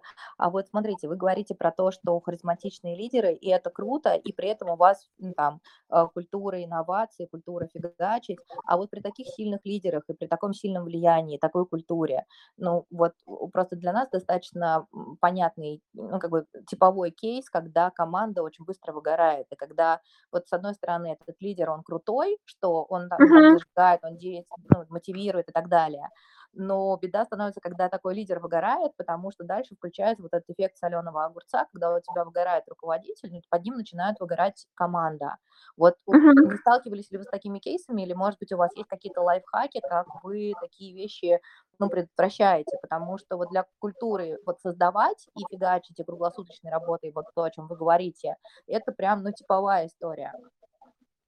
А, да, смотри, у нас была культура фигачить вообще без перерывов, и я сама по молодости еще несколько раз ночевала там в офисе, когда мы релизились. Она ушла с эрой наших стартапов. Когда мы начали сильно расти, и у нас в компании было ну, около 100 человек, у нас появились естественные буферы, когда ну, практически во всех продуктах у нас в связке с драйвером, с человеком-драйвером, работает человек-операционист, и мы друг друга уравновешиваем. Допустим, у меня такой а, человек, который уравновешивает мою бесконечную энергию, это наш технический директор. Я всегда говорю, что у нас с Максом один мозг на двоих, но он всегда останавливает и говорит мне, Оксана, стоп, стоп, стоп, вот, вот эти вот 10 идей сейчас в команду не полезут, потому что команду порвет, и все выгорят, и все будут фигачить, и мы ни к чему не придем. И у нас это выстраивалось, ну, поскольку мы не просто какие-то сумасшедшие стартаперы, мы большая компания, у которой дух стартаперства, он э, с одной стороны, но с другой стороны у нас очень серьезные бизнес-процессы, и у нас идет естественная компенсация. Поэтому таких массовых выгораний у нас не происходит, но при этом как бы ребята, которые драйвят, они могут драйвить. Ребята, которые хотят работать в спокойном режиме, что, ну, там, в 6 часов мне все-таки надо уйти, потому что у меня семья, но я уверен, что я там выполнил все задачи. У нас есть такие ребята, то есть у нас нет а, там 100% сумасшедших фриков, которые фигачат. У нас ну, такая здоровая культура без каких-то перегибов. Но важно было, я про это говорила в начале, что а, в какой-то момент, году в 15-16, мы отловили вот эти перекосы, что мы генерим слишком много идей, и мы под всеми а, продуктами, которые были амбициозными, которые уже начали приносить прибыль, мы начали выстраивать операционку. И вот это очень важный процесс. Угу, угу. Все, я поняла, Можно- то есть вы можно сбалансировались. Молчу. Да, Константин. А, Можно я еще докину вот а, то, что Оксана сказала, что все-таки люди приходят работать, и не нужно с ними слишком много сюсюкаться. Я, в принципе, считаю, что правильная, хорошая работа – это и есть источник мотивации, это и есть источник заряда для сотрудников. И, в принципе, больше всего люди страдают, когда у них нет работы, то есть э, даже там в тюрьмах наказания были, что просто отстраняли от работы людей, и они там с ума сходили. Поэтому вообще, по мне, так работа – это абсолютно огромный источник бесконечной энергии. И, конечно, люди на нее приходят, э, чтобы и работать, и зарабатывать деньги, и получать от этого там а, и счастье, и удовольствие, и как-то реализовываться. Это вообще бесспорно. Тут единственное, нужно ну, для меня вот э, работа – это такой некий марафон долгий, и здесь где-то нужно в спринт побежать, а где-то нужно бежать медленно, и важно, чтобы был какой-то тренер, который подскажет со стороны, что смотри, вот если ты будешь без остановки бежать, ты просто выгоришь. Если ты будешь бежать слишком медленно, то мы никуда не придем. И вот нужно там ну, идти с определенной скоростью. Но мне кажется, что здоровая команда – это та, которая понимает, что вообще работа – это классно, и именно таких людей нужно нанимать. Да, согласна абсолютно, но мне кажется, что здесь вот нужно держать вот этот вот, ну, вот этот баланс функциональный, потому что классно, когда это равномерная работа, но есть скачки, есть, например, большие проекты, где компания выложилась, и после этого идет такое функциональное выгорание, да, где команда выдыхает, есть люди, которые на себя берут э, больше нагрузки, и это не всегда видно. Ну вот мы сейчас, например, в пандемию по данным видим, что у кого-то из сотрудников э, цифровой след сократился там до 4,5 часов а, там сутки, а у кого-то он вырос до 12. И вот эту нагрузку, ее не всегда видит руководитель, особенно если это матричная система. Поэтому мне кажется, что здесь важно, ну, как бы понимать, что, что делать и зачем, и придерживаться здравого смысла, что вот, ну, как бы корпоративная культура – это все-таки не про ну, как бы не про печеньки, не про кофе и не про вот сисюканье выполнение любой, любого требования сотрудника. Но, тем не менее, это все равно диалог, и вот, ну, как бы важно понимать, где, где важные вещи, где можно провалиться. Мне кажется, сейчас хорошая возможность. Я знаю, что, Марта, вам нужно уходить, а, поэтому дам возможность первой э, вам ответить. У нас есть небольшой блиц. А, как раз вот, да, сейчас проговорили, что корпоративная культура – это не печеньки, да, и не этим нужно гордиться, там, не банановыми смузи в лаунж-зоне. А какими тремя вещами в корпоративной культуре Ивы а, вы прям гордитесь? Я понимаю, что э, это может быть что угодно, от стикеров и банановых смузи до каких-то сложных интеллектуальных систем. А, просто какие-то три вещи.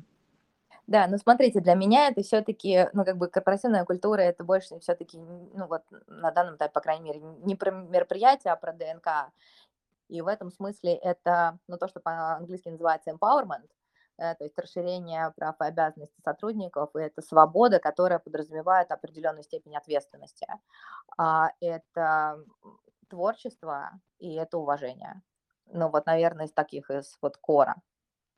Здорово. И вторая часть Блица. Какие три компании, а, кроме вашей, да, э, корпоративной культуры которых вы восхищаетесь? Мировые, маленькие, не имеет значения. А, ну, а, я бы здесь не, не путала маркетинг и, и реальность, да, потому что очень много компаний, которые да. пишут красивые книги, а когда с ними сталкиваешься, понимаешь, что это, ну, как бы, бренд работодателя никто не отменял, и там внутри все не очень весело. Вот из тех, которые я знаю хорошо, и вот, которые могла бы в этот список вписать, вот, ну, как бы изнутри, это Google, а, это Kiwi, ну, вот, при прошлом руководстве, да, сейчас сменилось, я не очень знаю, что у ребят происходит, но мы до этого очень плотно взаимодействовали, и мне очень нравится, что им удалось построить. Это Mail, а, ну и это связной, но вот тоже старого образца, потому что нового я mm-hmm. просто не знаю, да, то есть я работала связном там до 2013 года, и я помню, в 2008 году э, у нас было собрание руководителей, на котором тогда HRD э, Вера Елисеева, которая сейчас HRD НСПК, э, вышла к топам и сказала, ребята, мы меняем принцип найма людей на работу. Мы будем брать тех людей, с которыми у нас совпадают ценности, и кого будет драйвить работать у нас это самая высокая мотивация. Тогда никто об этом не говорил, это было ну, как бы не очень модно, э, тогда мы не, не мыслили такими терминами, и вот это был прорыв, это то, что очень серьезное впечатление произвело, и компания так жила, и это сильно обгоняло время на тот момент.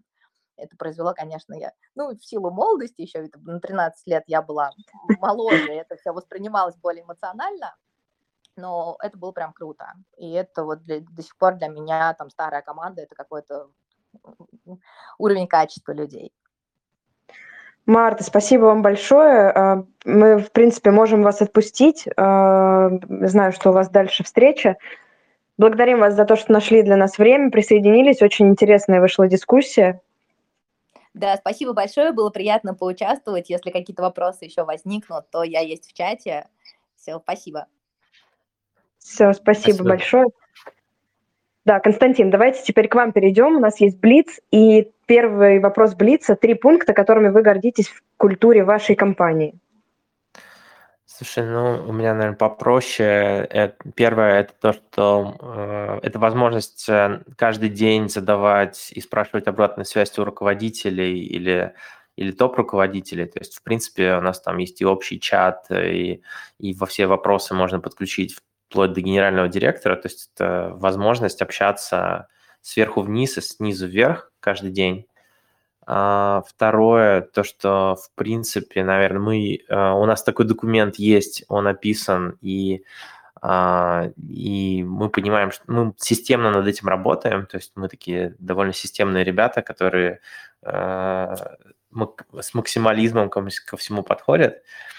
И третье, наверное, вот я бы оставил все-таки ежедневные отчеты, и та рефлексия, которую там люди пишут, это просто иногда, ну, иногда прям слезы накатываются, как люди там отзываются о своей работе ежедневно. Они там, некоторые пишут э, как дневник, некоторые пишут, э, как у них круто прошел день, и, в принципе, через эти отчеты э, очень много узнаешь, узнаешь про компанию, узнаешь про людей, можешь с ними пообщаться, потому что особенно в пандемию, да и в принципе ты в офисе этих людей даже не встречаешь, их редко видишь, и, а так ты с ними как бы, как бы на связи, ты там можешь поставить лайк, ты можешь чем-то подбодрить, чем-то поддержать, что-то написать. Там вчера буквально у парня была оценка 0 у разработчика, у него дома отключили свет, и он целый день про, ну, не мог работать. И вот для человека это было просто самое страшное, что могло случиться, он не мог работать целый день и его все поддерживали в, чай, ну, в этом отчете, что типа там, да ладно, не волнуйся, там, ну, как-нибудь разрулится. И когда ноутбуки ломаются, я, кстати, это самые страшные дни, там, у нескольких разработчиков ломались ноутбуки, это было самое страшное. Поэтому вот, вот эта культура ежедневных отчетов и общение с руководством, вот эти, вот эти очень важные вещи. Если позволите, я еще здесь дополню. Мне кажется, это тоже часть корпоративной культуры, умение сохранять и трансформировать отношения с э, людьми в команде, просто вот активно, да, мы как-то в Rocket Sales с этим последнее время, ну, обсуждаем, по крайней мере, довольно активно, то есть умение, про умение передоговариваться, и это тоже часть ДНК, мне кажется, основателей компании, топ-менеджмента. Э, нет цели избавиться там от ненужных людей, но всегда есть цель а, найти новый формат сотрудничества, даже если старый не состоялся. Можете немножко вот про это рассказать? Ну да, есть такая история про то, что у нас все договоренности, они не бесконечные, и всегда можно передоговориться, если тебя что-то не устраивает. То есть, э, э, к сожалению, многие считают, что ну, типа, мы так договорились, все так будет всегда, и это бездна, и там, ну, уже там процессы или договоренности не подходят под актуальную ситуацию, нужно подходить к руководителю и передоговариваться, и это нормально, и мы это всегда приветствуем, потому что это намного лучше, чем человек перегорит и уйдет вообще, хотя можно было это исправить и продолжать сотрудничество. Как-то так. Спасибо большое. И три компании, культурой которых вы вдохновляетесь. Э, я назову, наверное, вкусвилл, потому что действительно, э, особенно в регионах, это очень большой контраст. А, в 90% случаев тебе вежливо, те же самые люди, которые в других магазинах тебе грубят, ну, те же самые тетечки на кассе, которые, ну, это так, такие же люди, они, ну, странные, а здесь они всегда такие на позитиве, они пытаются помочь, они стремятся, они прям, ну, это сильно выделяется. То есть э, первое – это вкусвелл, а, второе – Додо Пицца – но я думаю, что как раз эта история больше маркетинговая, потому что в самих кафешках это не сильно проявляется. Это больше проявляется на уровне там пиара. Мне очень нравится то, как ребята все-таки э, развиваются и каждый человек это такой небольшой пиар-отдел, то есть они постоянно пишут какие-то там статьи в соцсетях, постят что-то, там разработчики что-то постят. И это тоже вызывает э, очень классное уважение. А, и третье, я назову компанию а, потому что ребята тоже супер большие молодцы. И вот даже несмотря на то, что а, Оксана сказала, что 17 лет они вообще не заморачивались, но ну, лично для меня это такая ну, IT-компания, которая давно на рынке, то есть мы на рынке 5 лет, они там 20 лет, и есть чему поучиться, и очень классно очень классные принципы заложены, то есть то, что даже там фигачить, работать, что-то создавать и так далее. И это очень сильно прослеживается. Ну вот э, три компании, которые я бы назвал. Спасибо большое. А, Оксан. Что-что? Я говорю, шлю сердечки тебе. Спасибо. Оксан, расскажите, пожалуйста, а, Блиц, да, у нас три пункта, которыми Да. вы гордитесь в культуре компании.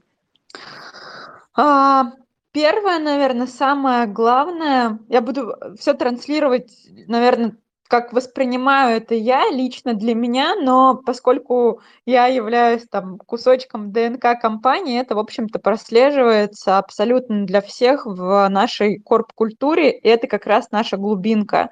А, Самое главное, фундамент общий, это честность и открытость. У нас достаточно плоская структура. Любой человек, который вчера устроился и там является джуниором, младшим стажером, он в любой момент может подойти к основателю компании, может подойти к любому партнеру компании, что-то предложить. Если там новый человек обосновывает важность и готов реализовывать, то мы прислушиваемся и открыто относимся к идеям любого человека в компании, при этом мы со всеми абсолютно честны. А, Это такое самое-самое основание.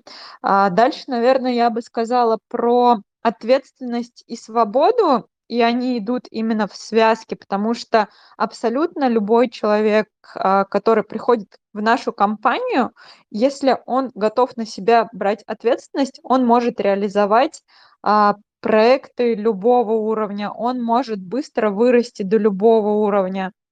А, И свобода в то же время, то есть если человеку ну, хочется как-то трансформировать свою деятельность, он может расти горизонтально, и за счет открытости и честности никто ему, ему не будет мешать, если у него есть амбиции. Он может расти там вертикально, вглубь, если ему не хочется расти как руководитель, его будет, будут менторить, поддерживать все ребята. Ну, то есть любой человек может находить тот вектор развития, который ему интересен, и все будут его в этом векторе развития поддерживать. А, И на верхушке этой пирамидки, наверное, драйв и инновации, а, потому что мы не любим скучные задачи, и у нас ребята, которые приходят, а, даже ввиду там отсутствия смузи, но при наличии соцпакета и там э, всех бытовых благ, они реально, несмотря на то, что мы большая компания, и в больших компаниях часто не принято отдавать какие-то сверхусилия, часто большие компании это, а, ну, какие-то стандарты с 5 до 6, не грузите меня задачами. У нас все-таки, поскольку мы реально создаем инновации и собирается команда людей, которым это интересно, мы реально драйвим.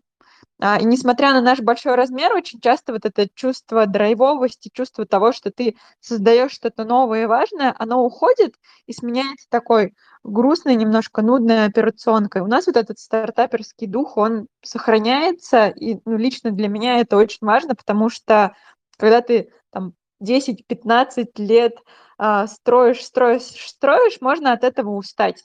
Но этот драйв, он реально заряжает, дает много энергии, чтобы двигаться дальше, и ты постоянно понимаешь, что дальше ждут какие-то открытия, ты реально меняешь целые отрасли, целые рынки, и ты от этого не можешь просто устать. Спасибо большое, поняла. И три компании, которыми вдохновляетесь, чьей культурой вдохновляетесь. А, ну, опять в компании, наверное, многие люди вдохновляются разными. Для меня такие маячки в рынке, наверное, самый главный маячок – это AMA CRM. Э, Наверное, потому что лидер Миша Таковинин для меня ментально ну, имеет те же установки, которые у меня внутри. То, что он транслирует про корп-компанию и то, что ребята делают, это очень близко с тем, что а, хотелось бы делать мне, и то, как хотелось бы мне там выращивать нашу компанию, наши продукты. А почему так, сейчас объясню. Вторая компания, наверное, это Ultimate Guitar, тоже потому что там супер харизматичные лидеры, а, которые, которые, у которых тоже очень Слышал про сильно такую, да. Которых Да-да-да, у них очень сильная корп корп-культура, а, и они тоже делают сервис, который во всем мире что-то меняет. И третья компания, наверное, мира, тоже потому что это ребята, которые из очень небольшой компании очень быстро выросли в продукт, а, который поменял просто подход, я не знаю, как это правильно сказать, к выражению мысли у миллионов людей во всем мире. И вот э, предыдущие там примеры были про корпорации, у меня это а, принципиально такие self-made IT-компании из рынка, которые полностью за счет своих ресурсов, ну или практически только за счет своих ресурсов, начиная там с одного-двух человек, выросли для компаний, которые меняют целые отрасли. И эти компании, ну, по крайней мере, то, что там ты видишь извне, не поработав в них, а, мне кажется, вот у них тоже а, на первом месте честность, открытость, а, ответственность и свобода и драйв и инновации. Поэтому вот эти ребята, ну, они очень похожи на меня, и мне очень-очень хочется, чтобы мы были похожи на них. Спасибо огромное. А, я предлагаю... Э, Доду Пицца вдохновляется корпоративной культурой Ultimate Guitar. Они там ну, какое-то много Федор об, о них говорил, я тоже вник, э, посмотрел, кто это такие, очень прикольные ребята они. Да, а, у них меня, меня очень зарядила их цель. У них одна из целей, по-моему, там, которую они поставили в позапрошлом году, вот представьте, это просто IT-компания из Калининграда. И цель их команды или миссия, а, чтобы в мире был один миллиард музыкантов. Я прям в своей команде приводила в пример, я говорю, вы прикиньте, у чуваков не просто там сделать какой-то сервис, заработать сколько денег, они хотят, чтобы на всей планете Земля а, там количество музыкантов увеличилось за одного миллиарда, и они верят, самое главное, что они могут это сделать.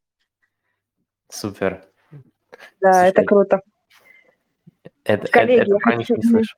Даш, давай, давай завершай. Да, хочу, хочу завершать, э, поскольку уже полтора часа. Э, я думаю, что даже не нуждается дискуссия в каком-то моем итоговом заключении, потому что очень много классных таких правильных мыслей сегодня было сказано. Мы надеемся, что э, всех, кто нас слушал, нам удалось вдохновить на работу над корпоративной культурой. Да, мы пришли к выводу, что она не создается искусственно, она возникает сама э, из головы э, и идеалов тех, кто к компании причастен. Я хочу сказать огромное спасибо сегодняшним спикерам. Не хотелось заканчивать эту дискуссию, но, к сожалению, есть физический предел дня. А у Оксаны уже вообще э, часов, наверное, 11, да, Оксан, вечер? Да, у меня еще пару задачек есть, я пойду поработаю. Да, да, вам нужно еще успеть поработать сегодня, в этом дне. Вот, огромное спасибо тем, кто участвовал в дискуссии, большое спасибо тем, кто слушал. Мы обязательно опубликуем запись э, в скором времени. О, было насыщенно, даже немножко такое э, грусть, что все заканчивается. Может быть, еще одну дискуссию собрать на эту тему. Мне кажется, много недообсудили. Слушай, Рома Болдырев э, мне написал в личку, что надо вторую часть, он, у него есть много вопросов на эту тему. Да, Но, да, я мне думаю, кажется, что тема живая, что... можно будет еще раз поднимать. Я, на... я, даже немножко, я даже немножко распереживалась, что сегодня слишком разоткровенничала. Нет, это в разговорах про корп-культуру, по крайней мере, не в корпорациях, надо только так. Слушай, ну, мне кажется, наоборот, это очень трушно, потому что э, тема на самом деле не очень... Она очень актуальная, но ее мало, мне кажется, обсуждают. То есть очень мало она информации. Просто, она просто очень интимная, потому что все транслируют какие-то а, клевые вещи и плюшки, но никто угу. не транслирует какие-то проблемы. Вот я угу. сегодня говорила честно, как есть. Да, да. Мы да. очень за это благодарны. Это для нас было ценно. Мне кажется, мы все как-то старались сегодня рассказывать не про красивые какие-то внешние стороны корпоративной культуры, да, все три э, спикера говорили про правду, как выгорают люди, какие могут быть негативные последствия. Поэтому, Оксан, спасибо вам за откровение. Я думаю, это пойдет на пользу всем, кто слушал. Завтра отменят все корпоративы. Все шашлыки майские. Наоборот, э, у нас будет рокет-бар. У нас даже вывеска уже есть. А, на YouTube мы, мы запись, по-моему, да, э, оцифруем да, на YouTube будет в виде подкаста. Угу. Все, коллеги, я благодарю вас за уделенное время, за интересный разговор. А, Все. Скоро еще увидимся. Спасибо Всем большое. Пока. Все, Оксана, пока. Всем, Всем пока. Хорошего вечера.